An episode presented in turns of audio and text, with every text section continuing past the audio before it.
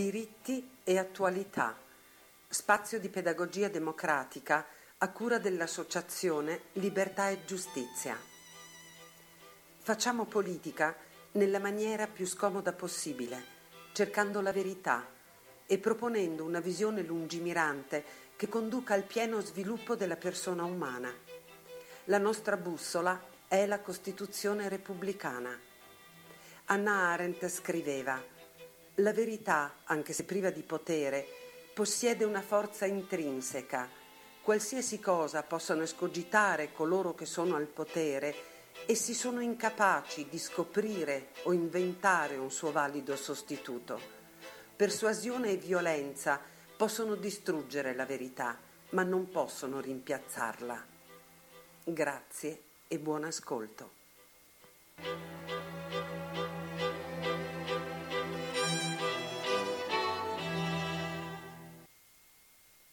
Buon pomeriggio a tutte le persone che si trovano generosamente all'ascolto di Radio Cooperativa. Oggi è venerdì 2 agosto 2019, stiamo trasmettendo in diretta e chi vi parla è Socrates Negretto, coordinatore del Circolo Padovano dell'Associazione Libertà e Giustizia, che vi terrà compagnia sempre che voi ne abbiate voglia e desiderio fino alle ore indicativamente 17.20, dopodiché vi invitiamo come al solito a non lasciare le frequenze di Radio Cooperativa poiché dopo il nostro spazio andrà in onda la trasmissione Zenobia, che si protrarrà a sua volta fino alle ore 19.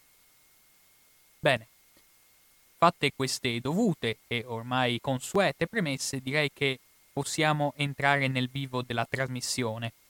Una trasmissione che ci vede impegnati ancora una volta, come abbiamo già fatto in ripetute occasioni, su una disamina di tipo storico, andremo a indagare in particolare, visto che ci troviamo nei mesi estivi,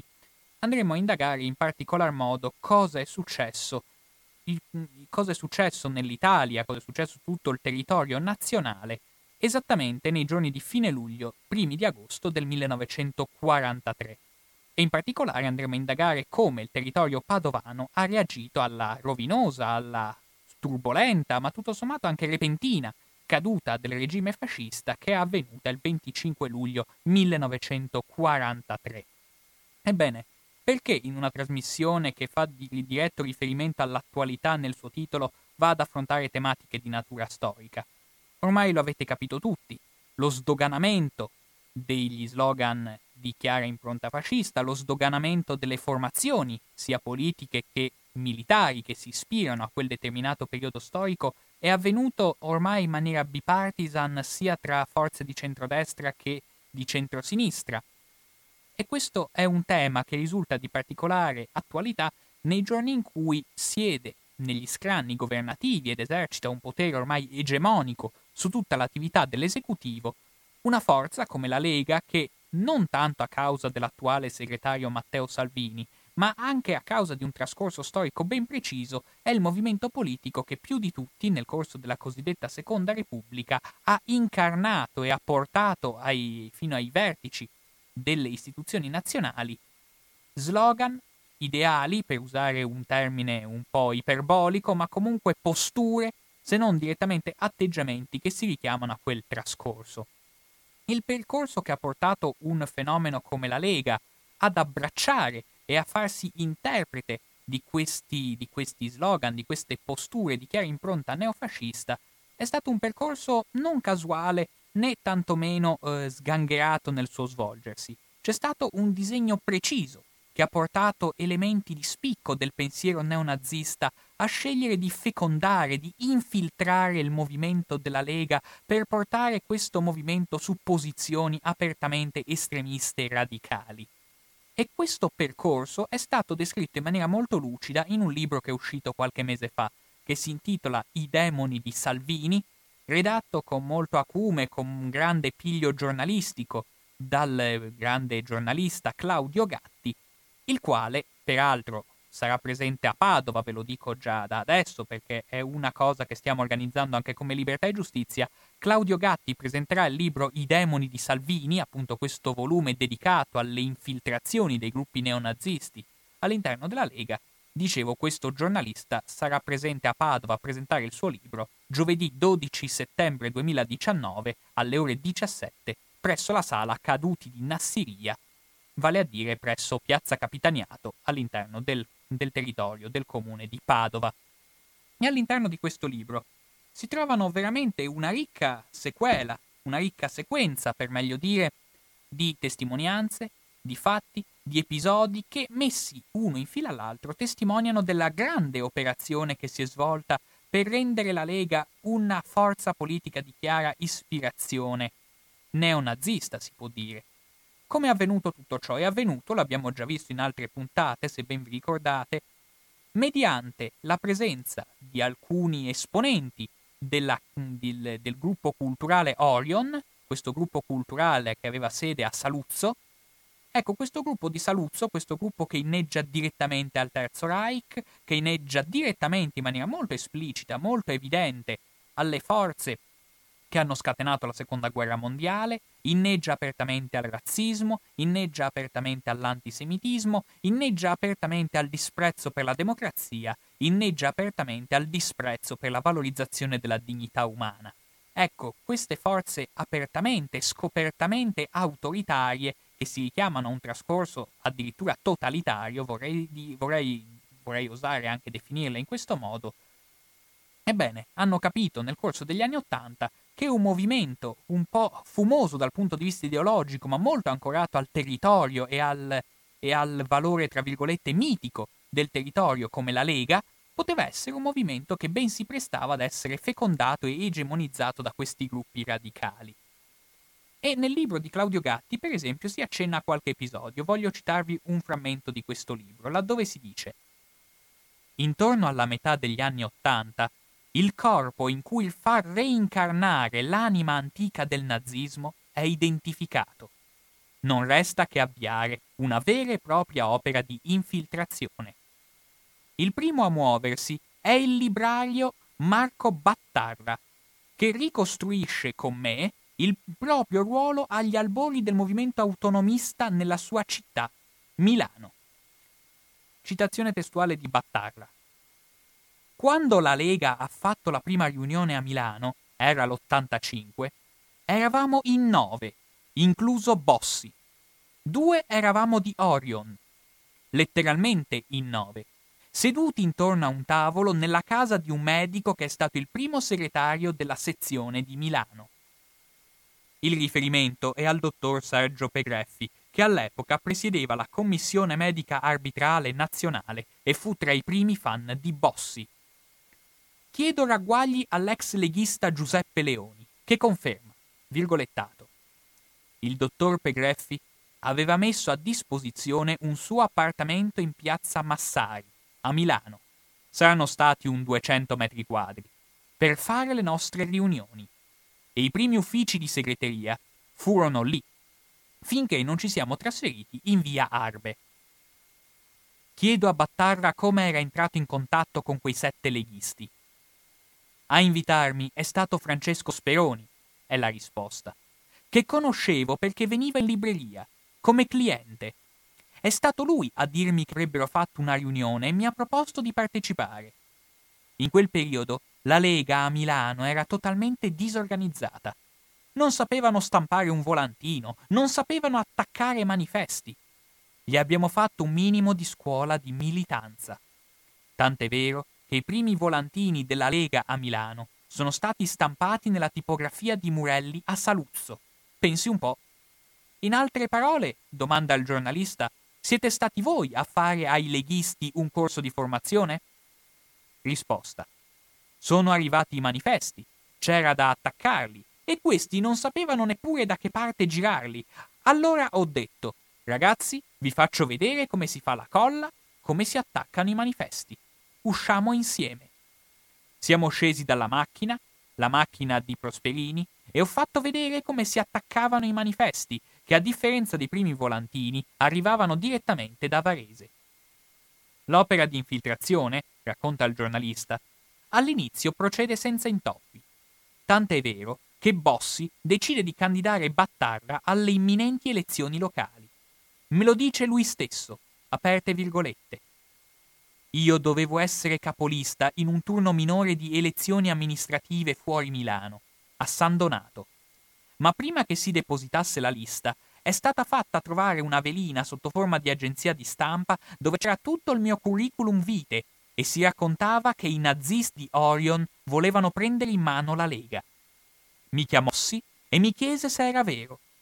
Io risposi, storia era vera, ma non era vero quello che ci ricamavano sopra. Mi chiese cortesemente di farmi da parte, cosa che ho fatto. Qualcuno era andato a suggerire al grande capo che noi eravamo brutti e cattivi, e il grande capo ci ha chiesto di fare da parte. A quel punto ne siamo usciti perché non c'era alcun tipo di agibilità politica, per cui non ci interessava. Il giornalista commenta. Questa affermazione non è vera. Il movimento autonomista contessare e come? Ma il gruppo di Orion è troppo chiato politicamente per condurre la propria opera di contaminazione politica senza creare problemi. Molto meglio voi giovani, puliti e senza legami visibili come quello dello studente del Politecnico di Torino Alberto Sciandra. Il punto di contatto con il nostro pensiero di destra radicale si trova nel cosiddetto etnonazionalismo, nel discorso della comunità originaria, della piccola patria, mi spiega lui. Ecco, alla luce di questa, del racconto di questo episodio dove si vede un legame comunque di profonda intensità tra esponenti del pensiero neonazista ed esponenti della Lega Nord agli albori del suo percorso politico, rende del tutto evidente come mai al giorno d'oggi affrontare tematiche di natura storica sull'antifascismo, soprattutto del territorio padovano e veneto, sia un tema che non riguarda un passato da dimenticare, un passato da confinare a qualche dibattito accademico. È un passato che va ripreso perché offre degli spunti di cogente e di stringente attualità. Bene, dunque qual è l'argomento di cui voglio parlare oggi in maniera più estesa, lo avete capito, è capire come è stato vissuto, soprattutto in territorio padovano, il, il rovinoso tracollo del regime fascista che è avvenuto il 25 luglio del 1943. A dire la verità, sebbene a Roma la notizia della caduta del regime avesse già iniziato a correre tra le vie dell'urbe nel pomeriggio del 25 luglio 1943, iniziando a seminare i primi atti di giubilo, i primi cortei spontanei, le prime attività in qualche modo di, eh, di contentezza per quanto appena avvenuto, gran parte dei padovani venne a conoscenza, delle, venne a conoscenza della caduta del regime soltanto il giorno dopo, Soprattutto la gran parte delle persone lo fece ascoltando il giornale radio delle ore 8 del 26 luglio 1943,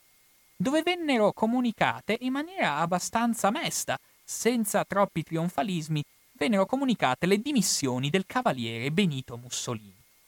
La fine del regime, che viene anche in qualche modo comunicata dai giornali tramite delle grandi eh, figure, tramite delle grandi immagini stampate sulle prime pagine sia del re Vittorio Emanuele III, sia del nuovo primo ministro, il, come tutti sappiamo, Pietro Badoglio. Ebbene, nonostante ecco, le notizie vennero date in maniera abbastanza mesta, tant'è vero che sorprende come una figura come Benito Mussolini, fino al giorno prima incensata come duce, incensata come grande condottiero dell'impero fascista, nel corso di questi approcci mediatici venga sempre identificata esclusivamente come il cavaliere Benito Mussolini, nulla di più e nulla di meno. Ma nonostante ecco, questo tentativo di frenare la gioia popolare, la gioia popolare esplode ugualmente. Anche nella città di Padova ci sono molti balconi che vengono imbandierati col tricolore, anche all'interno della città di Padova. Si esplode la contentezza, anche nella città di Padova si inizia rapidamente a smantellare quelle che sono le aquile imperiali presenti nella città, si inizia a smantellare quelli che sono i busti del duce che punteggiano tutto il territorio urbano, si iniziano a smantellare le scritte che inneggiano al fascismo, tutti i vari fasci littori. È un lavoro che però non verrà portato a termine perché tanta era stata questa massiccia opera di, eh, come dire, imbastimento di simboli fascisti all'interno della città di Padova che non basteranno neppure i 45 giorni badogliani per smantellare tutti questi simboli. Eppure il 25, anzi per meglio dire il 26 luglio, si inizia questa opera di gioiosa, veramente gaudia eh, protesta, gaudia contentezza che percorre davvero tutta la città, sia i ceti sociali più abbienti, infatti nei bar della città di Padova iniziano i vari brindisi a suon di spumante, ma anche all'interno delle zone più proletarie, anche oserei dire, anzi oserei dire all'in- soprattutto all'interno delle zone più proletarie, inizia a svilupparsi una vera e propria contentezza, iniziano a bersi autentici e immagino corposi bicchieri di vino nei bar delle varie località vicine alle fabbriche e dei quartieri più popolari, insomma non si sviluppano dei veri e propri cortei, perché quello che sorprende di queste prime ore che seguono la caduta del regime fascista è un clima di generale spontaneismo. La fine del fascismo viene accolta con giubilo, viene accolta con gioia, viene accolta con commozione, viene accolta anche, c'è da dire, con un serpeggiante, ma c'è da dire, grazie al cielo, non prevalente, non soverchiante, però anche con un serpeggiante sentimento di rivincita. E infatti un ricordo che il grande studioso Francesco Feltrin riporta nelle sue memorie è come all'interno della città di Padova anche qualche fascista che non si era reso conto della notizia, non aveva appreso ancora la notizia ed era uscito di casa con la cosiddetta cimice appuntata al petto, vale a dire l'insegna del Partito Nazionale Fascista, si vede circondato da un nucleo di che gli strapparono la spilla dal petto, dicendogli chiaramente: Ma non lo sa che il fascismo adesso è finito? Insomma, è un clima di grande giubilo, di grande fermento, è un clima in cui potete ben intuire i pochi giornali che danno la notizia vanno letteralmente a ruba all'interno delle edicole. Stavo accennando prima a qualche segnale, per così dire, di rivincita, un sentimento di vendetta, si può dire, che è presente, non è prevalente, lo ripeto ancora, però si fa sentire si fa sentire chiaramente soprattutto nei ceti sociali, quelli ceti sociali salariati, quelli che avevano una più ferrea tradizione antifascista, se non apertamente comunista, si fa sentire in quegli strati sociali che più di tutti avevano subito le angherie, le persecuzioni e le vessazioni del regime fascista. Infatti avviene che eh, non solo ecco, gli operai delle officine meccaniche Stanga abbandonano il posto di lavoro e andando contro alla regola che ancora all'epoca vigente impediva assembramenti di più di tre persone se non autorizzati, ecco, iniziano a fare un corteo improvvisato, molto veramente molto raffanato verso il centro della città, abbandonando i posti di lavoro. Stessa cosa che avviene anche per gli operai delle fabbriche Utita di Este. Ma è interessante notare come in zone come Camin, per esempio, nella zona di Camine, che è un quartiere popolare dove anche la tradizione comunista era più forte, avviene anche una vera e propria invasione della casa del fascio, dove questa casa del fascio viene, vede i suoi uffici devastati e vede in qualche modo smantellata la sua presenza. Tant'è vero che una cronistoria parrocchiale, la cronistoria parrocchiale che ci è stata tramandata grazie al lavoro esimio di Pier Antonio Gios, la cronistoria parrocchiale parla addirittura di fiamme che sono divampate all'interno della casa del fascio di Camin. Un'analoga invasione della Casa del Fascio è avvenuta all'interno del circolo rionale fascista Scapin, così veniva chiamato, situato nel quartiere Portello di Padova, e tra le invasioni della Casa del Fascio che avvengono il 26 luglio del 1943 in maniera molto spontanea, c'è anche da registrare quanto avvenuto in un altro centro propulsore del comunismo padovano. Mi riferisco a Montagnana, dove a Montagnana appunto viene invasa la Casa del Fascio, dove all'interno del poggiolo della casa del fascio viene fatto penzolare un fantoccio vestito da milite fascista. Gli organi di polizia poi saranno i primi a intervenire per appunto debellare immediatamente questa forma di protesta molto esibita, molto rumorosa. Oggi sappiamo da questi documenti di polizia che a fare questo atto di eh, rumorosa protesta contro il fascismo caduto era stata la signora Maria Scarparo,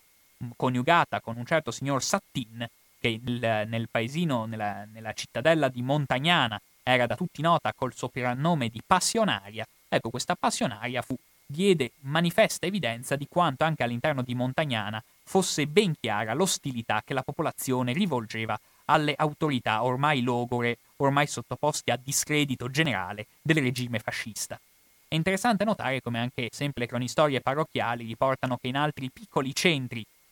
del, mh, mm, piccoli centri particolarmente, in cui era particolarmente pulsante la memoria delle lotte sociali, mi riferisco a un centro come Castelbaldo, dove la cronistoria parrocchiale parla addirittura della comparsa di alcuni berretti rossi che iniziano, diciamo così, essere, iniziano a essere tirati fuori dai nascondigli, gli si leva un po' di polvere e molti vecchi militanti comunisti li calzano orgogliosamente in testa ora che sanno che il fascismo è caduto. Ecco, quindi vediamo queste manifestazioni, però quello che, su cui vorrei sottolineare dove è stata la zona di Padova in cui più evidente è stata la manifestazione di giubilo e di ostilità, manifesta di ostilità veramente evidente contro quello che era ormai un fascismo sempre più oggetto di discredito, è quanto avvenuto chiaramente nel centro più importante che aveva animato il comunismo padovano. Mi riferisco alla zona di Cadoneghe, All'interno della zona di Cadoneghe, infatti, vediamo un'attività di mobilitazione molto più massiccia. Opera, si badi bene, sempre di militanti del Partito Comunista sostanzialmente, perché anche qui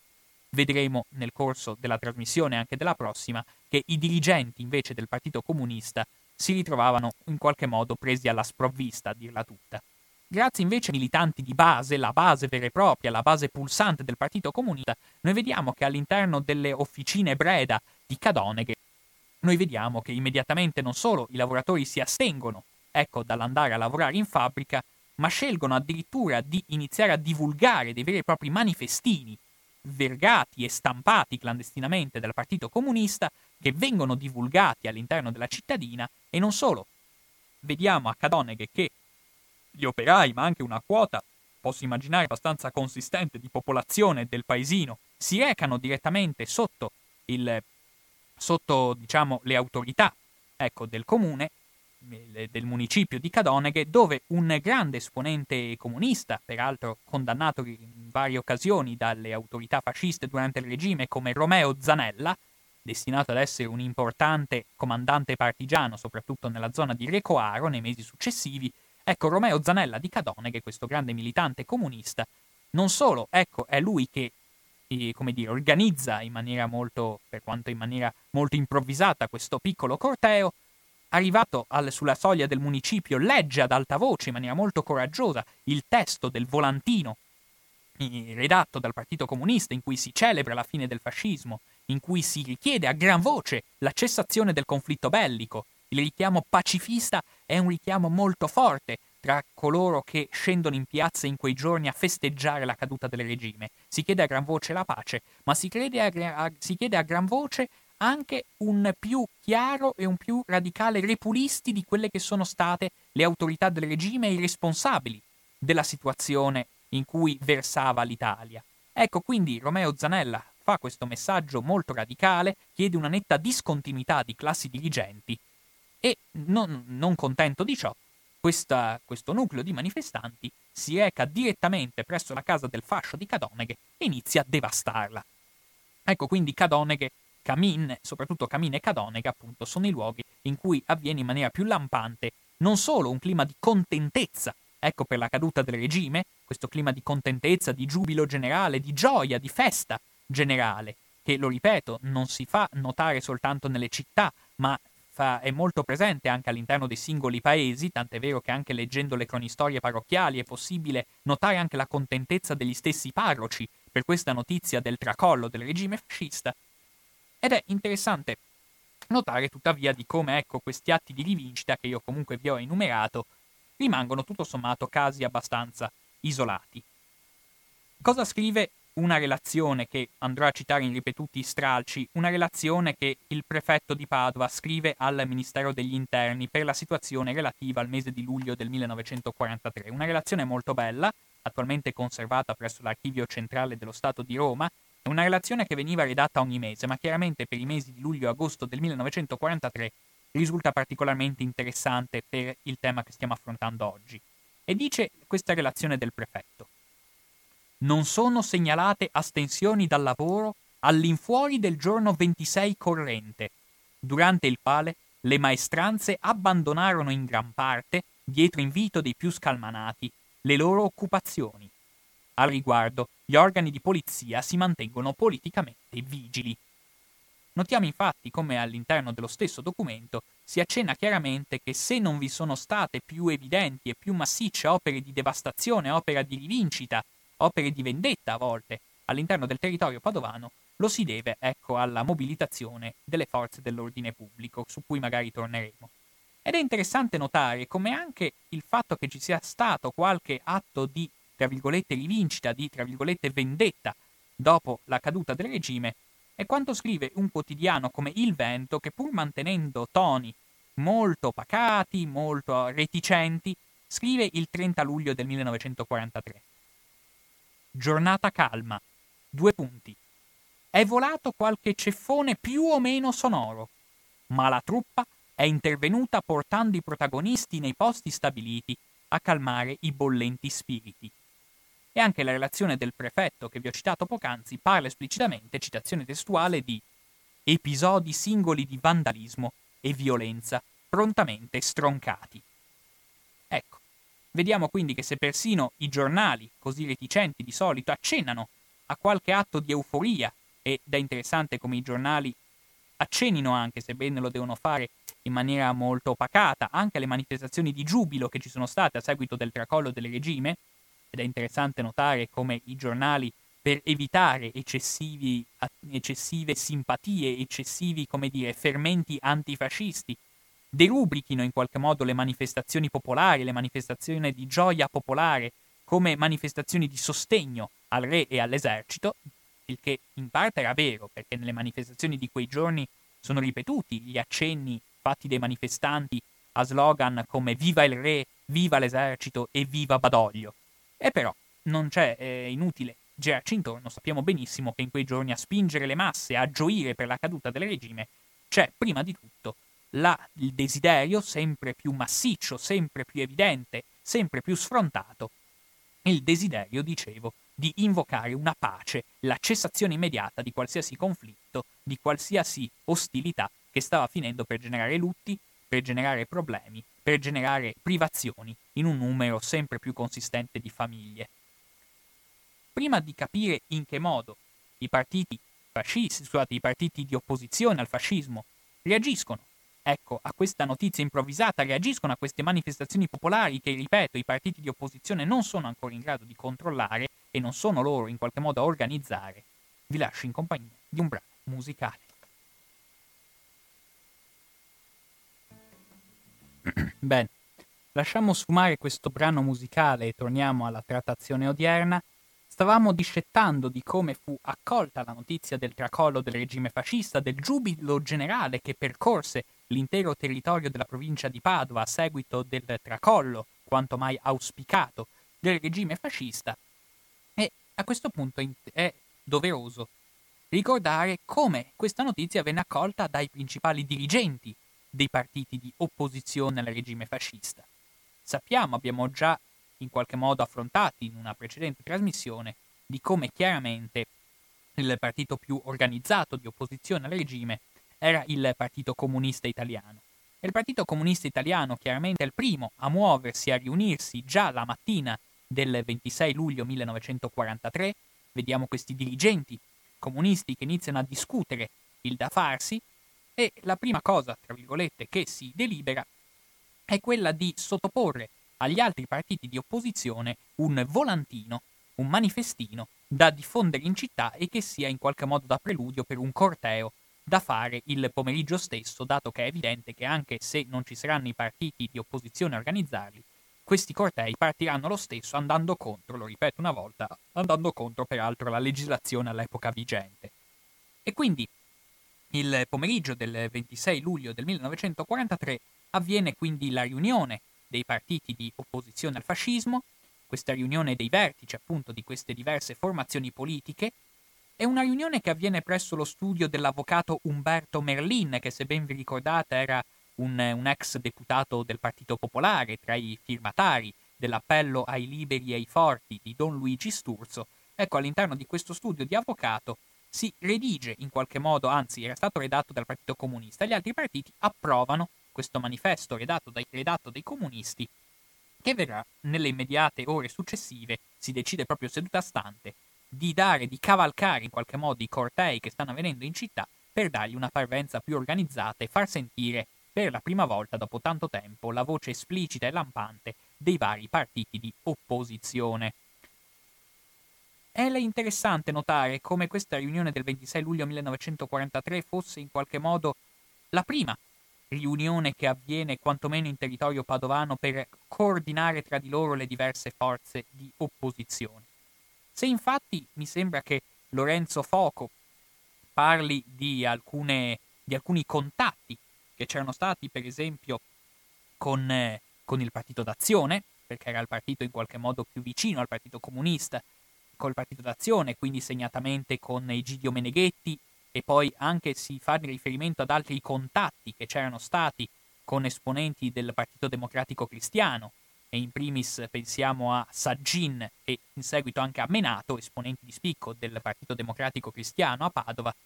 E però ramaica dire come nonostante queste testimonianze, nonostante a quanto pare da parte soprattutto del Partito Comunista ci fosse la volontà di cercare un coordinamento tra le diverse forze di opposizione, la prima riunione vera e propria è quella che appunto avviene il 26 luglio 1943 in maniera abbastanza improvvisata. È una riunione che dà vita a un volantino, un manifestino,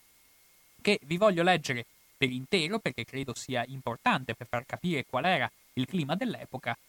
È un manifesto di cui si capisce la matrice comunista non tanto per le rivendicazioni e le richieste che ci sono, anzi, secondo una testimonianza di Lorenzo Foco, all'interno di questo volantino sarebbero state presenti anche richieste molto più esose, in primis riferite alla liberazione immediata dei prigionieri politici. Io dico la verità, non ho trovato documenti e volantini che fanno riferimento a quanto dice Lorenzo Foco. Eppure questo volantino dei partiti di opposizione, che secondo alcuni presenti avrebbe riportato in calce anche la scritta Viva l'esercito,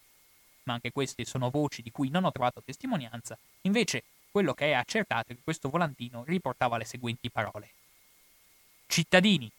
il regime fascista è crollato. Cacciato il tiranno, l'Italia sanguinante per le ferite che esso le ha inferte leva lo sguardo fiero verso l'avvenire e riprende il suo cammino. Un regime sorto con la violenza, nutrito con l'odio, rafforzato con le vendette, doveva finire così con infamia dopo aver trascinato l'Italia nella rovina e nel sangue. Quanti in quest'ora sono amanti della patria e delle sue sorti si raccolgano intorno al fronte unico delle libertà d'Italia, col fermo proposito di ottenere, che siano al più presto ristabilite tutte le libertà civili e politiche di cui il popolo italiano venne privato con la violenza e con la frode, che siano creati nuovi ordinamenti per dare al popolo un più alto senso di giustizia sociale, che siano sottoposti a tribunale straordinario tutti i responsabili dell'attuale situazione, che sia conclusa una pace con dignità ed onore che permetta all'Italia di riprendere il suo posto tra le civili e libere nazioni del mondo. Cittadini, nessun disordine e nessuna vendetta personale.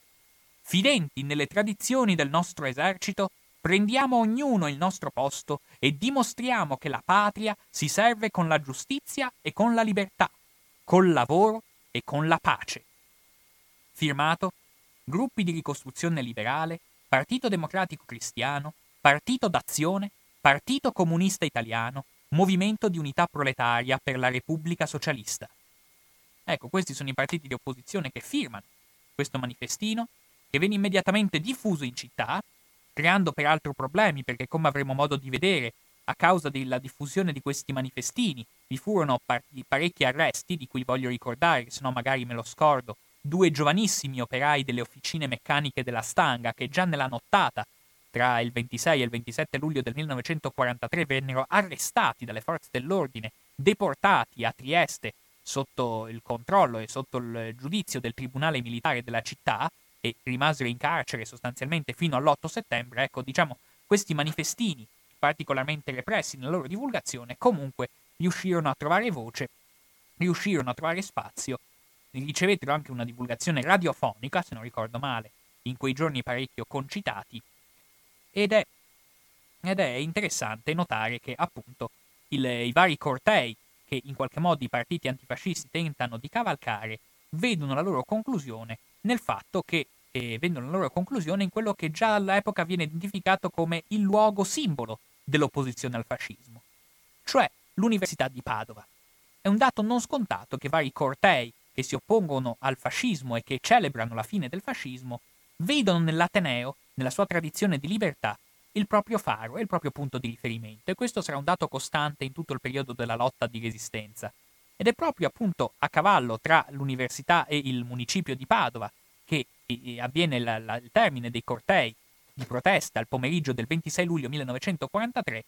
ed è proprio sul balcone dell'Università di Padova che interviene il professor Renato Avigliano, che all'epoca era preside del liceo scientifico Ippolito Nievo, che inizia, esordisce il suo discorso in maniera molto chiara e molto eloquente, dicendo Vi porto il saluto dell'antifascismo e del comunismo italiano. Ecco, non farà in tempo a proseguire il suo discorso, perché le forze dell'ordine interromperanno in maniera molto rapida e molto dura questo accenno, questo discorso, e in, con gli stessi metodi molto brutali le forze dell'ordine disperderanno il corteo, disperderanno la manifestazione e se il professor Renato Avigliano riuscirà in qualche modo a uscire dalle carceri nei giorni successivi, ciò avvenne a causa dell'interessamento del conte novello eh, Papapava dei Carraresi che intervenne presso il governo italiano e grazie a questo intervento successivamente il ministro della pubblica istruzione Severi interverrà direttamente per fare in modo che il professor Avigliano venga scarcerato nonostante questa esuberante eh, presa di coscienza eh, nonostante questa esuberante rivendicazione di idee antifasciste e marcatamente, ecco, filopopolari, mettiamola così. Ed è interessante notare che però questo professor Avigliano intervenne in, quella, in questo corteo, intervenne al termine di questo corteo senza l'autorizzazione del Partito Comunista. Giuseppe Schiavon, questo esponente di spicco del Partito Comunista, espresse in maniera molto rapida e molto chiara negli anni successivi che questo professor Avigliano nulla aveva a che fare col partito, non era stato minimamente incaricato di svolgere alcun discorso per celebrare la caduta del regime. Insomma, la manifestazione, abbiamo detto, viene dispersa in maniera abbastanza rapida, dimostrando ancora una volta eh, di come, in realtà, eh, dimostrando appunto di come in realtà i partiti antifascisti avessero ancora una forza abbastanza debole non fu una bella figura, diciamocela tutta, questo primo corteo di giubilo per celebrare la caduta del regime. Fu un corteo che venne disperso abbastanza rapidamente, fu un corteo che non ebbe seguito nei giorni immediatamente successivi, diede un'immagine abbastanza debole dei partiti antifascisti, forse un'immagine anche ingiusta, e però questo purtroppo è ciò che avvenne. Ed è interessante notare come all'interno di un libro intitolato L'Italia dei 45 giorni, che è un libro che appunto venne pubblicato parecchio tempo fa, nel 1969, ma che è a mio parere il più lucido per la descrizione minuziosa di cosa avvenne in quei giorni, è un, una pubblicazione ad opera dell'Istituto del Movimento di Liberazione, in cui si dice i comitati unitari, cioè i comitati tra i vari partiti antifascisti, sono la prima manifestazione di rilievo delle opposizioni, ma, si scrive ancora, nascono senza avere necessariamente alle spalle partiti e organismi ramificati e almeno relativamente diffusi. Insomma, i partiti antifascisti sono ancora parecchio deboli. Sono ancora parecchio deboli e questo purtroppo viene dimostrato dalla crudeltà e dalla vera e propria ferocia con cui le autorità pubbliche procedono già nelle ore immediatamente successive a, in qualche modo, seminare il panico, ad arrestare, a condannare le persone che si sono dimostrate particolarmente attive in questa attività di celebrazione della caduta del regime. Abbiamo già accennato, insomma, che nella notte tra il 26 e il 27 luglio del 1943 ci furono una notevole quantità di arresti, la bellezza di 13 persone vennero arrestate solo nella zona di Camin, quindi ci fu una retata di polizia veramente spietata per far fronte a quelle che venivano ritenute rivendicazioni troppo radicali, a quelle che venivano ritenute come pulsioni troppo sovversive. Tant'è vero che, appunto, in quelle stesse ore vennero arrestati elementi di spicco che già avevano subito condanne durante il regime, elementi di spicco anche del Partito Comunista della zona di Cadoneghe, Urbano Zanella, Romeo Zanella, Tosca Zanella, che se ben ricordate faceva da tramite tra il centro interno del Partito Comunista e il Partito Comunista Padovano, ma anche persone come Lina Nalin e Albano Bordin, tutti esponenti di rilievo del Partito Comunista di Cadoneghe, nella stessa notte tra il 26 e il 27 luglio vennero prese e sbattute in carcere. La stessa cosa vale anche per esponenti di rilievo del Partito Comunista in seno alla città di Padova come Aronne Molinari e Gildo Valisari, vennero anch'essi sbattuti in galera. Venne sbattuto in galera anche l'avvocato Ettore Gallo, e insomma complessivamente, Ettore Gallo lo sottolineo, non del Partito Comunista ma che era militante, esponente di spicco del Partito d'Azione, vennero sbattuti in galera e subirono anche appunto una detenzione alquanto pesante. Insomma, ci fu questa retata di repressione molto feroce che in tutto il territorio padovano coinvolse complessivamente una trentina di persone, di cui appunto 21 esclusivamente all'interno del territorio padovano, eh, del comune voglio dire, all'interno proprio del comune della città di Padova, perché cosa era avvenuto?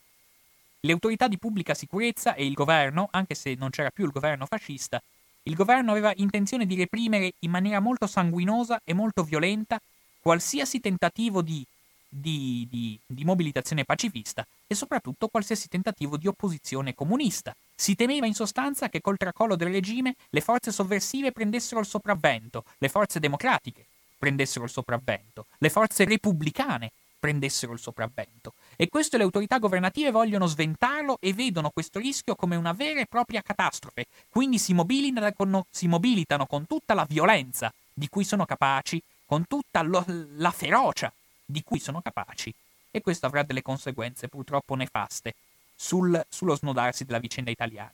È interessante come già alle ore 20.30 del 25 luglio 1943, cioè prima ancora che le città e i cittadini italiani entrassero a conoscenza di quanto era avvenuto all'interno del Gran Consiglio del fascismo,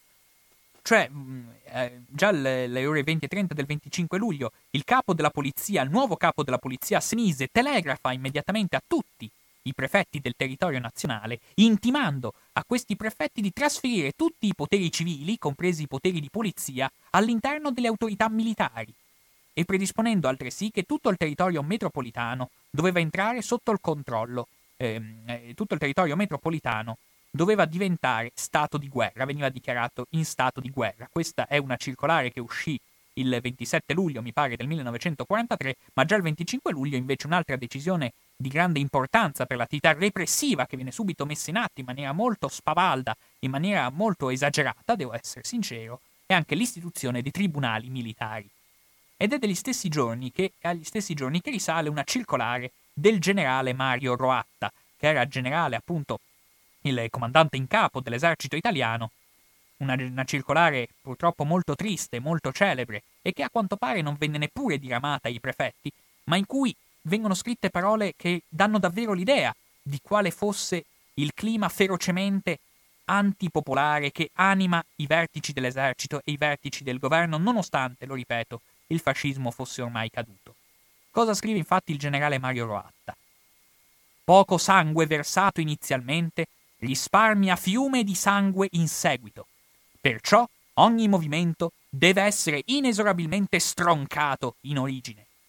Siano assolutamente abbandonati i sistemi antidiluviani quali i cordoni, gli squilli, le intimazioni e la persuasione, e non sia tollerato che i civili sostino presso le truppe intorno alle armi in postazione. I reparti dovranno assumere grinta dura e atteggiamento estremamente risoluto.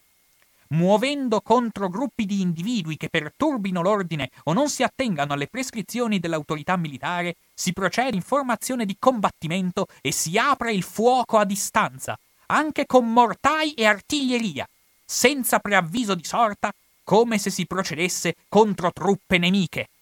Non è ammesso il tiro in aria, si tira sempre a colpire, come in combattimento. I caporioni e gli istigatori dei disordini, riconosciuti come tali, siano senz'altro fucilati, se presi sul fatto. Il militare che, impiegato in servizio di ordine pubblico, compia il minimo gesto di solidarietà con i perturbatori dell'ordine, venga immediatamente passato per le armi parole sconcertanti, che dimostrano qual è il clima che respirano, qual è il clima di cui si fanno iniettare le autorità civili italiane. Un clima in cui la paura non è tanto rivolta contro il nazismo, contro il fascismo, è una paura esplicitamente rivolta contro le forze, le forze socialiste, le forze democratiche, le forze comuniste in particolar modo. È insomma l'ostilità per la democrazia che trapela in maniera molto lampante, molto ferrea, molto spietata in queste parole del generale Roatta. È il fatto che queste misure, che peraltro in seguito verranno in qualche modo giustificate come un timore che ecco molti ex squadristi fascisti approfittassero del caos per riprendere le loro azioni, questa si rivela una vera e propria giustificazione senza alcun senso perché ricordiamolo, all'interno mi sembra dello stesso, mm, scusate, sì, all'interno del territorio padovano ci furono soltanto quattro arresti di fascisti nei giorni mm, che seguono la caduta del regime. Quattro arresti di fascisti contro 30, abbiamo detto, arresti di persone antifasciste, la dice lunga su quanto in realtà appunto in quel periodo temporale le autorità che impongono questa stretta molto severa, molto crudele in ambito di ordine pubblico, questa stretta non riguardava, non era rivolta contro i fascisti, era rivolta contro le forze, contro le forze di opposizione troppo, troppo socialiste, mettiamola così. È vero che di recente c'è stata una pubblicazione a cura del, dello studioso Marco Borghi in cui sembrerebbe trapelare l'ipotesi secondo cui effettivamente in quei giorni che seguono il 25 luglio qualche fanatico fascista proveniente dagli ambienti squadristi avesse intenzione di, diciamo così, non rassegnarsi alla caduta del regime e a riprendere le armi in pugno. E viene citato a tal proposito un unico episodio, che il fatto che sia uno solo ce la dice lunga su quanto in realtà per me queste rimangono solo voci e nulla più, un unico episodio che riguarda un certo Claudio Bonapersona, che in realtà nel libro viene citato, nel libro del professor Borghi, viene citato erroneamente come Claudio Bonpressi, che viene arrestato il 10 agosto 1943 a causa del fatto che si, si ritrova con una bomba a mano. Ecco, la presenza di questo fascista, di questo ex squadrista con una bomba a mano, sembrerebbe, a parere di molti, essere in qualche modo il segnale, l'avvisaglia della volontà di riscossa da parte di questi elementi del fascismo, che però, appunto, questi per me rimangono casi isolati, che in realtà in realtà eh, non rispecchiavano una realtà dove la realtà, a mio parere, era quella di un partito fascista che, strano ma vero, a seguito del 25 luglio si scioglie come neve al sole. Il partito fascista non tenta alcuna forma di resistenza alla notizia della caduta del fascismo. Il, ehm, le autorità fasciste sembrano in qualche modo sparire nel nulla. Persino la milizia volontaria per la sicurezza nazionale, che doveva essere questa milizia armata di ossequio fanatico al regime, e al fascismo stesso, a seguito, diciamo così, del 25 luglio in gran parte sceglie di aderire all'esercito, di lasciarsi inquadrare sotto l'esercito, seguendo peraltro quello che aveva fatto il suo comandante Galbiati, semplicemente sostituendo i fasci littori alle stellette, scusate, sostituendo le stellette dell'esercito ai fasci littori che venivano appuntati al petto. Non parliamo poi della divisione M, questa divisione direttamente rifornita di armi dall'esercito germanico per sostenere in maniera molto privata la sicurezza del duce, ebbene anche questo, questa divisione si lasciò inquadrare in maniera molto rapida nei giorni successivi all'interno dell'esercito italiano, senza parlare poi chiaramente di, di alcuni di come immediatamente vennero richiamati, vennero richiamati al fronte tutti i gerarchi e i gerarchetti fascisti per paura che questi possano fare qualche sorta di reazione, ma questa reazione non avvenne. E il fatto che i fascisti rimasero in qualche modo silenti dinanzi alla notizia della caduta del fascismo,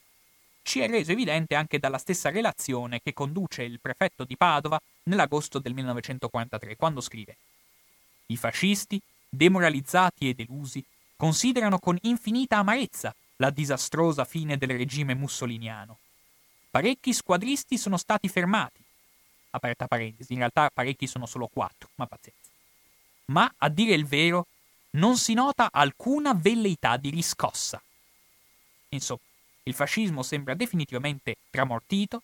e se le autorità di governo e le autorità civili serbano ecco, questi, questi violenti propositi di repressione è perché questa repressione viene rivolta esclusivamente contro le forze antifasciste, contro le forze democratiche.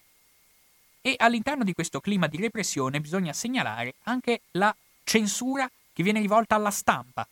vale a dire già una circolare che viene eh, redatta congiuntamente sia dal nuovo capo della polizia senise che anche dal nuovo ministro della cultura popolare, che era un certo Guido Rocco, peraltro fedelissimo di Galeazzo Ciano.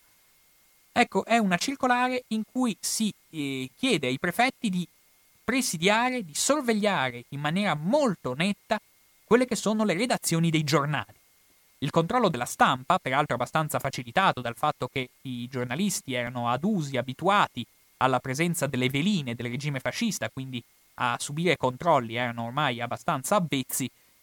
Ebbene, a partire dal 25 luglio del 1943 subiscono una nuova stretta che andrà a essere anche particolarmente, eh, particolarmente esacerbata pochi giorni dopo, mi sembra il 27 o 28 luglio, quando si arriverà a sancire la censura preventiva dei giornali, cioè appunto direttamente sulle bozze di stampa intervenivano le autorità di polizia per il timore, per il terrore che queste notizie di stampa potessero galvanizzare o in qualche modo andare ad agitare gli animi attorno alle possibilità di alcune manifestazioni pacifiste, di alcune manifestazioni di stampo più socialista. Tant'è vero che se noi andiamo ancora oggi negli archivi a vedere i giornali che escono nei giorni tra eh, scusate, tra luglio e ottobre del 1943, vediamo intere pagine bianche, se non anche articoli che risultano particolarmente poveri, con delle vere e proprie pecette, come si dice a Roma, attaccate sopra. Ed è interessante notare che appunto i giornali stessi fanno molta fatica a dare notizia delle manifestazioni di giubilo contro il regime. Sugli stessi giornali, in qualche modo, eh, emergono le notizie, in qualche modo sì, in cui si inneggia alle capacità del re, alle capacità di Badoglio, voglio dire i giornali si adeguano subito a quello che è il clima del governo, diventano immediatamente filogovernativi, andando a sostenere esplicitamente Badoglio e il re, sostenendo i tentativi dell'esercito, si parla pochissimo di quella che è stata la caduta del regime, il ribaltone, il colpo di Stato rivolto contro Mussolini viene in qualche modo derubrica- derubricato, descrivendolo semplicemente come l'evento, non si fa nessun cenno in più, nessuna eh, non si spende nessuna parola in più, tant'è vero che eh, appunto, eh, anzi c'è da, dire, c'è da dirla tutta, eh, una nuova stretta, diciamo così, di censura arriverà addirittura il 6 settembre del 1943, il 6 settembre in cui peraltro si badi bene, l'armistizio era già stato firmato segretamente, i tedeschi erano già pronti, con un piede già pronto a invadere il territorio italiano, e persino in quei giorni in cui, ripeto, l'armistizio era già stato firmato, arriva una nuova circolare ecco, del nuovo ministro della cultura popolare Galli, il 6 settembre, in cui si chiede alla stampa, si chiede ai giornalisti esplicitamente non solo di evitare qualsiasi accenno alla pace, guai fare accenni alla pace o inneggiamenti al pacifismo,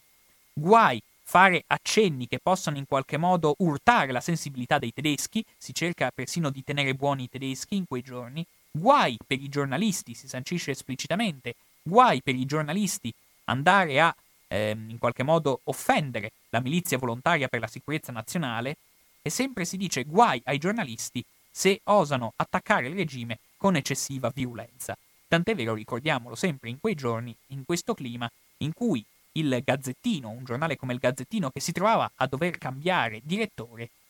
di fronte alla scelta, ecco,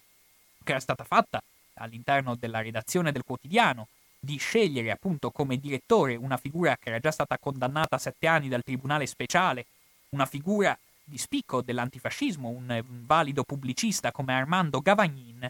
la scelta di Armando Gavagnin vide immediatamente la reazione del prefetto che censurò la scelta di Gavagnin, scrivendo esplicitamente che Gavagnin era un irriducibile antifascista. È una cosa che ricordo sempre a memoria, che la dice lunga su quanto fosse ancora molto autoritario il clima che si registrava all'epoca. Tant'è vero che sempre se andiamo a leggere giornali come Il Veneto che vengono stampati il 29 luglio, per esempio, per esempio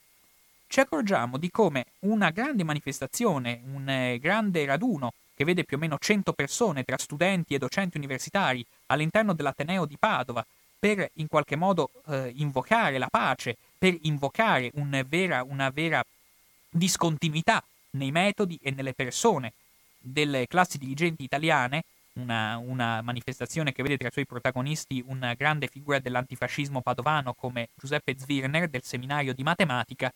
ebbene interessante come il Veneto derubrica questa grande manifestazione come non solo definisce il movente di questa manifestazione come ispirata a, citazione, sentimenti di solidarietà al nuovo governo, ma si sottolinea altresì che, e lo si fa, si noti bene, si, le, si scorga bene il tono quasi di compiacimento che pervade queste parole, dal momento che si sottolinea anche che, citazione testuale, è intervenuta la truppa con funzionari e agenti di pubblica sicurezza e la riunione è stata sciolta, i partecipanti incolonnati per quattro e accompagnati in questura e dopo un'oretta rilasciati. Ecco, vorrei ritornare un attimo su questo discorso degli arresti e della repressione, perché nelle, nei cenni che ho fatto prima non ho reso abbastanza giustizia a quella che è stata la ferocia della repressione contro i movimenti democratici, contro i partiti antifascisti, contro i militanti antifascisti, che si scatena a seguito delle manifestazioni di giubilo che si registrano nel luglio del 1943.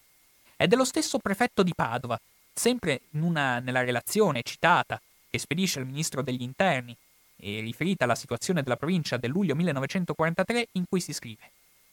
È evidente che di tale particolare e delicata situazione cercano di trarre profitto allo scopo di sovvertire l'ordine pubblico gli aderenti ai partiti estremisti, i quali però vengono inesorabilmente perseguiti dalle forze di polizia. Ecco, il prefetto di Padova, mi sembra fosse Augugliaro a quell'epoca, dimostra in maniera molto chiara di come il terrore fosse rivolto verso le forze di sinistra. Sono le forze di sinistra quelle che suscitano la rabbia, suscitano l'ondata repressiva, suscitano il terrore delle autorità di pubblica sicurezza. Ed è interessante come il prefetto, anche peraltro in una sezione di questa relazione che ancora, dopo la caduta del regime, aveva come titolo attività antinazionali e sovversive, nonostante il regime fosse caduto, questa attività repressiva venga enumerata in maniera molto circostanziata. Molto circostanziata soprattutto alla luce di quelle che sono le, le parole molto pesanti che vengono redatte dal generale Renato Coturri, che era comandante della difesa territoriale all'interno del territorio di Padova, che appunto redige questo manifesto che il primo agosto si rivolge testualmente contro i turbatori dell'ordine pubblico, dove si scrive in questo manifesto, riecheggiando molto le spietate parole del generale Mario Roatta, in cui si scrive Qualunque perturbamento dell'ordine pubblico, anche minimo e di qualsiasi tinta, costituisce tradimento e sarà stroncato inevitabilmente. Di conseguenza ho ordinato che contro i perturbatori sia, d'ora innanzi, aperto il fuoco senza preventiva intimazione. Gli istigatori dei disordini siano giudicati da un tribunale straordinario e, se colti sul fatto, fucilati senz'altro. Chiunque, anche isolatamente, compia atti di violenza o di ribellione contro le forze armate o di polizia o insulti le istituzioni, sia passato per le armi. Parole feroci, Parole di assoluta deterrenza che però si badi bene hanno trovato effettiva corrispondenza al vero. Infatti, soltanto in quei cinque giorni che vanno tra il 26 luglio e il 30 luglio del 1943, all'interno del territorio italiano si verifica una vera e propria mattanza. È una strage. Si verificano 83 morti, soprattutto opera delle forze di polizia contro i manifestanti pacifisti, 83 morti e 308 feriti sono dati esorbitanti. Dati esorbitanti che certo caleranno nel corso dei giorni,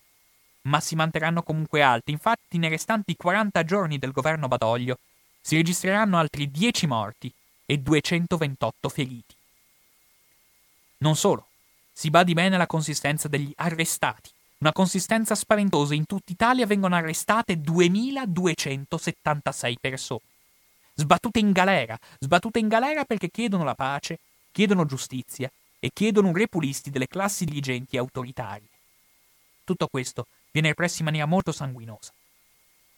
In maniera, e questo fatto che avviene in maniera molto sanguinosa, per carità, a Padova c'è da dire non, sono, non si sono registrati morti, non si sono registrate vittime, l'unico ferito che si registra è da segnalare il, il ferito che c'è l'8 agosto del 1943, quando in località Pozzonovo Ecco, avviene un ferito durante il, durante il coprifuoco, non ci sono morti, dicevo, e però abbiamo già accennato a come ci furono la bellezza di 30 arrestati, che non è comunque un dato di poco conto. È un dato significativo di, di, che ce, ce la dice lunga anche su altri aspetti che possono apparire secondari, ma forse non lo sono. A cosa mi riferisco? Mi riferisco al fatto che il governo Badoglio in quel periodo, in quei mesi molto trafelati, che vedono appunto eh, che seguono appunto il definitivo tracollo del regime fascista, persegue tre linee. Da un lato cerca di non urtare troppo la sensibilità dei tedeschi, sa che i tedeschi sono lì lì per occupare l'Italia, cerca di tenerseli buoni da una parte, da un lato tratta segretamente, fa trattative segrete con gli eserciti alleati, che poi andranno a confluire nel celebre armistizio divulgato l'8 settembre, e dall'altro lato, soprattutto, cerca di sventare qualsiasi proposito pacifista o addirittura quello che lui vede come la peste, qualsiasi proposito di instaurare un ordine più democratico. E il fatto che questa linea sia stata fallimentare, tragicamente fallimentare, ce lo dimostra come sono andate poi le cose successivamente. Qui farò solo qualche cenni rapidi, chiaramente ci torneremo nel corso delle prossime puntate, dal momento che non solo i tedeschi si sentono, in realtà si fidano poco di Badoglio, nonostante appunto i tentativi di tenerseli buoni, gli alleati, anche loro, si sentono in qualche modo malfidenti, diffidenti verso il governo Badoglio e soprattutto il popolo italiano si sente particolarmente osteggiato, si sente particolarmente oggetto di repressione, di una crudele, crudelissima repressione da parte di questo esercito. Ma lo stesso esercito, voglio dire, le stesse forze di polizia, anche queste, si ritrovano particolarmente a disagio, perché iniziano a maturare un sempre più vistoso dissapore rivolto contro i vertici dell'esercito. I soldati semplici, i soldati di truppa costretti dai superiori a puntare le armi contro propri concittadini inermi, contro manifestanti pacifici, è qualcosa che semina una, come posso dire, un dissapore, semina un odio, semina una grande ostilità sempre più serpeggiante verso i vertici dell'esercito. L'esercito quindi perde la sua compattezza, ammesso che ce l'abbia mai avuta. In quel momento in cui, anzi, una mobilitazione collettiva e unitaria contro la possibile invasione nazista e contro le possibili recrudescenze del fascismo sarebbe stata auspicabile e degna di essere inneggiata e sostenuta, in quel frangente non avviene nulla di tutto ciò. Le autorità di polizia sono costrette a vedere come priorità la repressione dei movimenti pacifisti. E questo chiaramente spinge i soldati di truppa ad agire contro voglia, ad agire in maniera sempre più disinteressata per le sorti del proprio paese. Non sorprenda dunque ciò che avverrà l'8 settembre del 1943 con quel vero e proprio sfacelo che si consumerà. Bene, di cose da dire ne avrei molte altre. Adesso direi che eh, prima di aprire lo spazio alle telefonate concludo con una postilla, cioè il fatto che siano calati, il, calato il numero di morti a seguito del fatto che sia calato il numero di morti a seguito del 30 luglio del 1943 non va minimamente imputato alla minore capacità repressiva delle forze dell'ordine dell'epoca, va imputato esclusivamente al fatto che anche stessi, gli stessi manifestanti, le stesse forze di opposizione al fascismo capiscono che quello è il momento in cui in qualche modo aspettare che arrivino tempi migliori, aspettare che la lotta si eh, manifesti e che il, del bisogno della lotta si manifesti in periodi più proficui. Quindi, adesso, eh, nonostante appunto c'è da dire in quello stesso periodo i bombardamenti che gli alleati continuavano a svolgere non tanto a Padova quanto in altre città italiane, dimostrasse come in realtà da parte dimostrasse ancora una volta insomma di come in realtà la guerra fosse ben lungi dal concludersi e di come la guerra erano le avvisaglie di come la guerra al contrario di quanti molti speravano la guerra era destinata a proseguire ancora per parecchi mesi seminando parecchi lutti seminando privazioni seminando vessazioni inenarrabili quindi, fatta questa ampia carrellata, a me non resta che lasciare spazio alle telefonate. Il numero a cui chiamare è 049 880 90 20. Sì, pronto chi parla? Ah, un attimo che basso, un attimo. Eh, eh, buon pomeriggio Negretto. Salve. Da Socrates. Sono Marco da Marghera. Salve Marco. Eh, senti, allora eh, ti ho, ti ho seguito dall'inizio, però vorrei capire, diciamo, dopo 5 minuti che avevi già iniziato, però volevo capire l'accostamento che avevi fatto tra eh, l'infiltrazione di Orion nella Lega, che avevi letto appunto qualche pagina di, del libro lì, e poi quello che è successo dopo la caduta del, del Consiglio del Fascismo il 25 luglio 1943. Mi sai spiegare meglio perché non ho capito l'accostamento. Sì, beh, legato... So che la Lega è un partito, per me un partito di estrema destra, no, come sta comportando Salvini in questo momento, eh, un ministro dell'interno molto spregiudicato, però tu parlavi degli albori della Lega, no? a Milano, che c'erano questi diciamo così, personaggi che volevano eh, qualche avvocato così che eh, voleva appunto eh, organizzare questo partito ecco, di milita- militanza. Eh, e c'erano queste persone che avevano proprio di queste influenze di estrema destra nazista, nazista, insomma, della Lega. E poi, e poi, ecco, se mi puoi spiegare in merito a questo. E poi volevo capire, no, ecco, io sono sempre stato dell'avviso,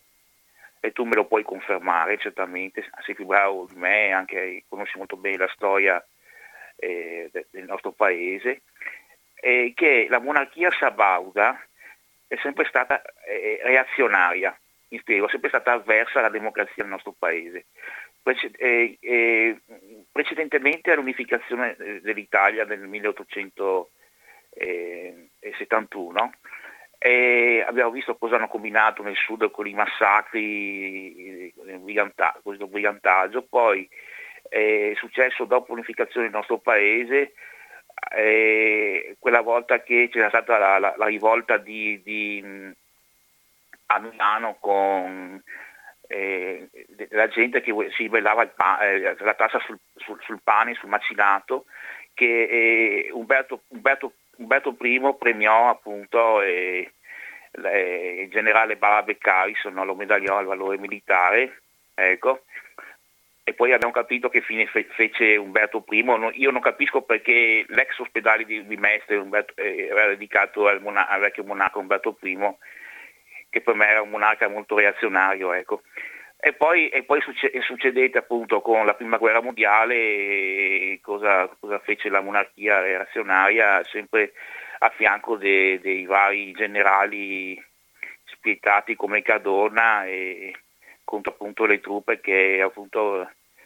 i carabinieri fecero fucilare la schiena poi, e poi subentrò il fascismo e, e, la monarchia è stata complice del fascismo, sempre. E, in ogni caso, ecco, e, e, cioè nel senso che ecco, addirittura dopo il, il, il, Gran Consiglio del Pacifico, dopo il 25 luglio, eh, i vari Roatta erano, e, e Badoglio, che erano criminali di guerra, criminali di guerra, perché erano di tutti colori.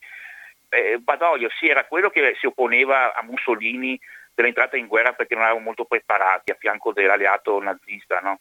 Hitler però era quello che massacrò in, in Libia, in Cirenaica e in, in, in, Etiopia i, con l'Iprit, con il gas, assieme a Maisalo Graziani eh, e, e,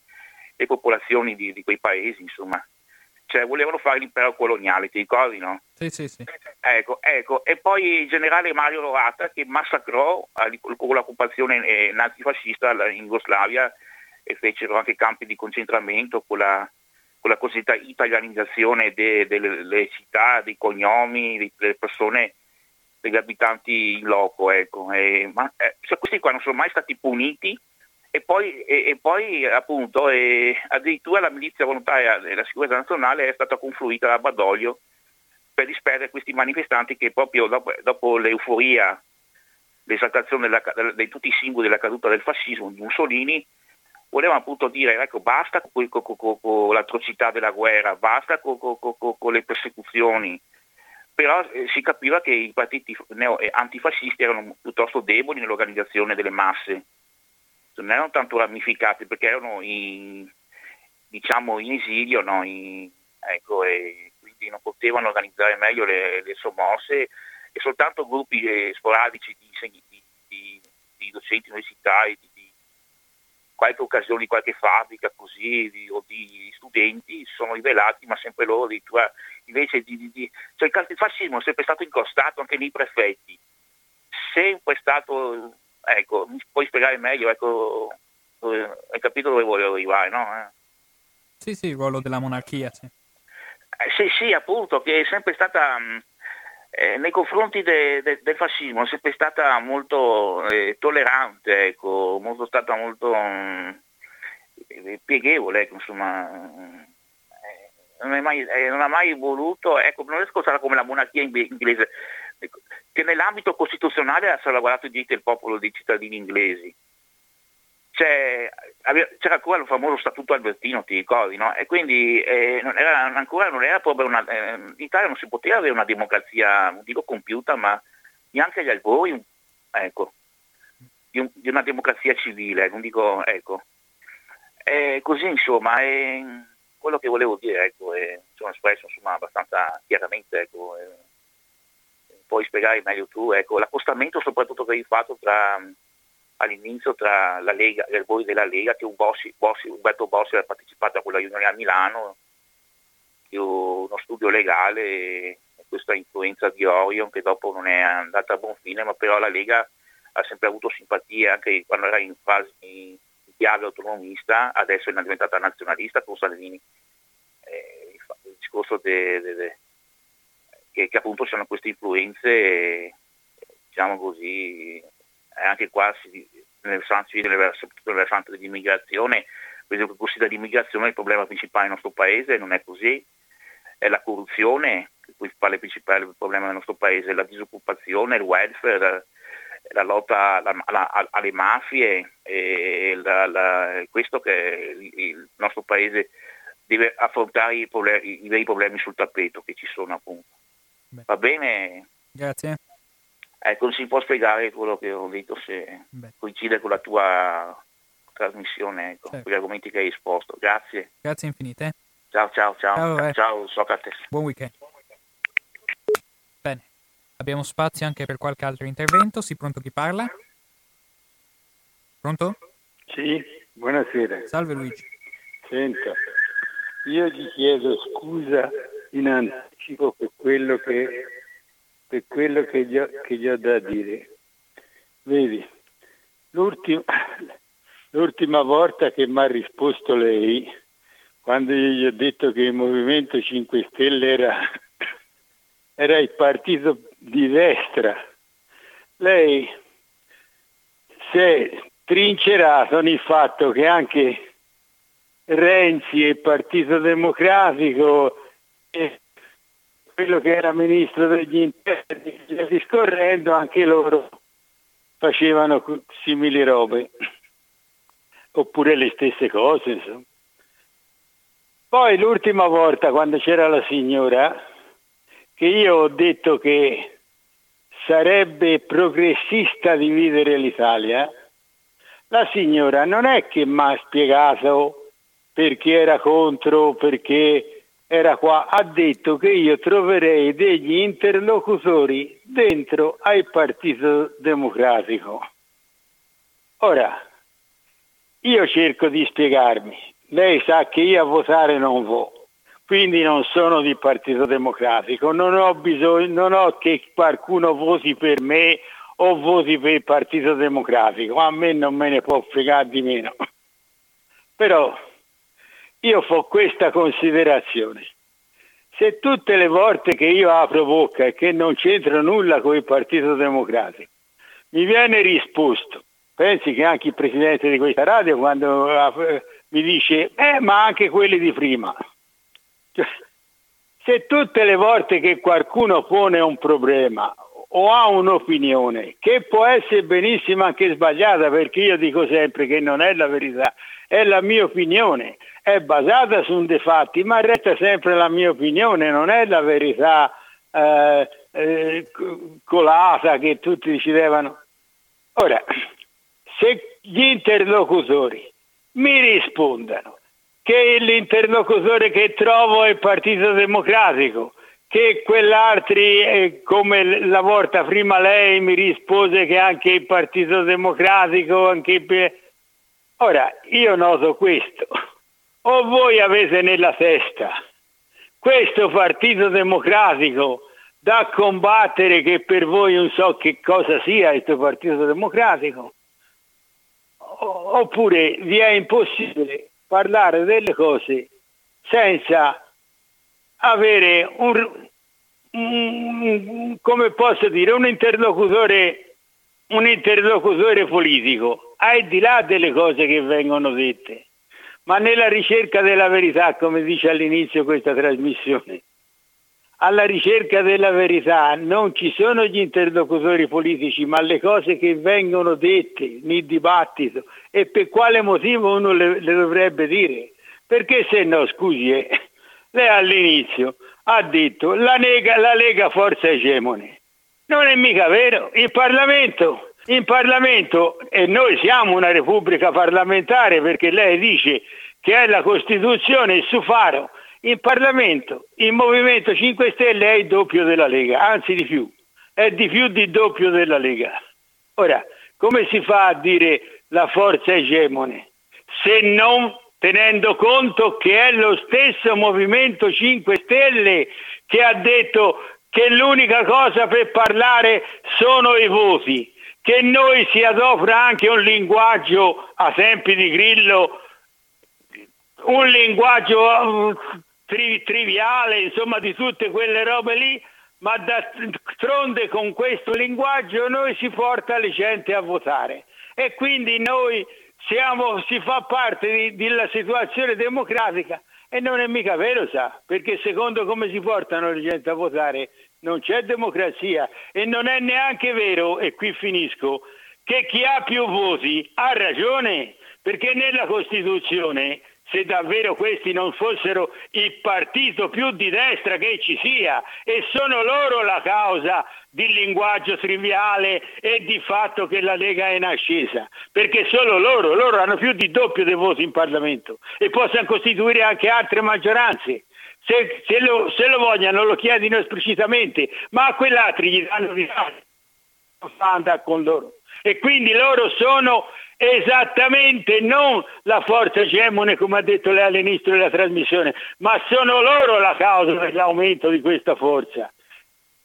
In tutte quelle robe che dicono, e gli finisco, nella, nella Costituzione,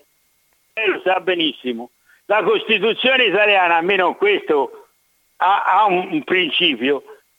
è una Costituzione che legittima i diritti fortemente i diritti delle minoranze. Ora, se si accetta il principio delle 5 Stelle, che chi ha più voti ha ragione e può dare di ladro a chi gli pare, come hanno fatto a Torino per l'elezione di sindaco, lei mi dica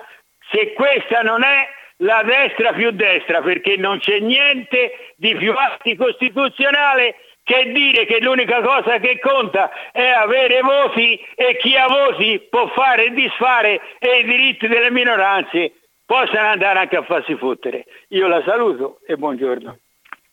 Grazie Luigi. Vediamo se c'è spazio anche un'altra chiamata. Pronto chi parla? Sì, buonasera. Salve. Eh, sono Dario di Mestre. Salve. Mi sente? Sì, sì, la sento benissimo.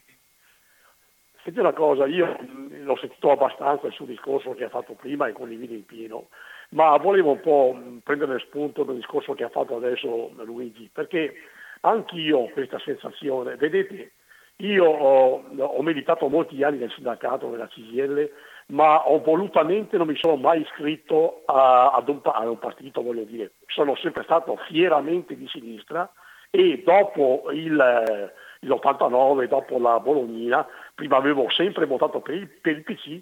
ho votato per tutti i partiti di sinistra, cioè che in quel momento avevano diciamo, l'offerta politica migliore, quindi non so particolarmente. Ma ehm, mi è venuto qualche volta la tentazione di iscrivermi all'AMPI, ma non l'ho mai fatto perché eh,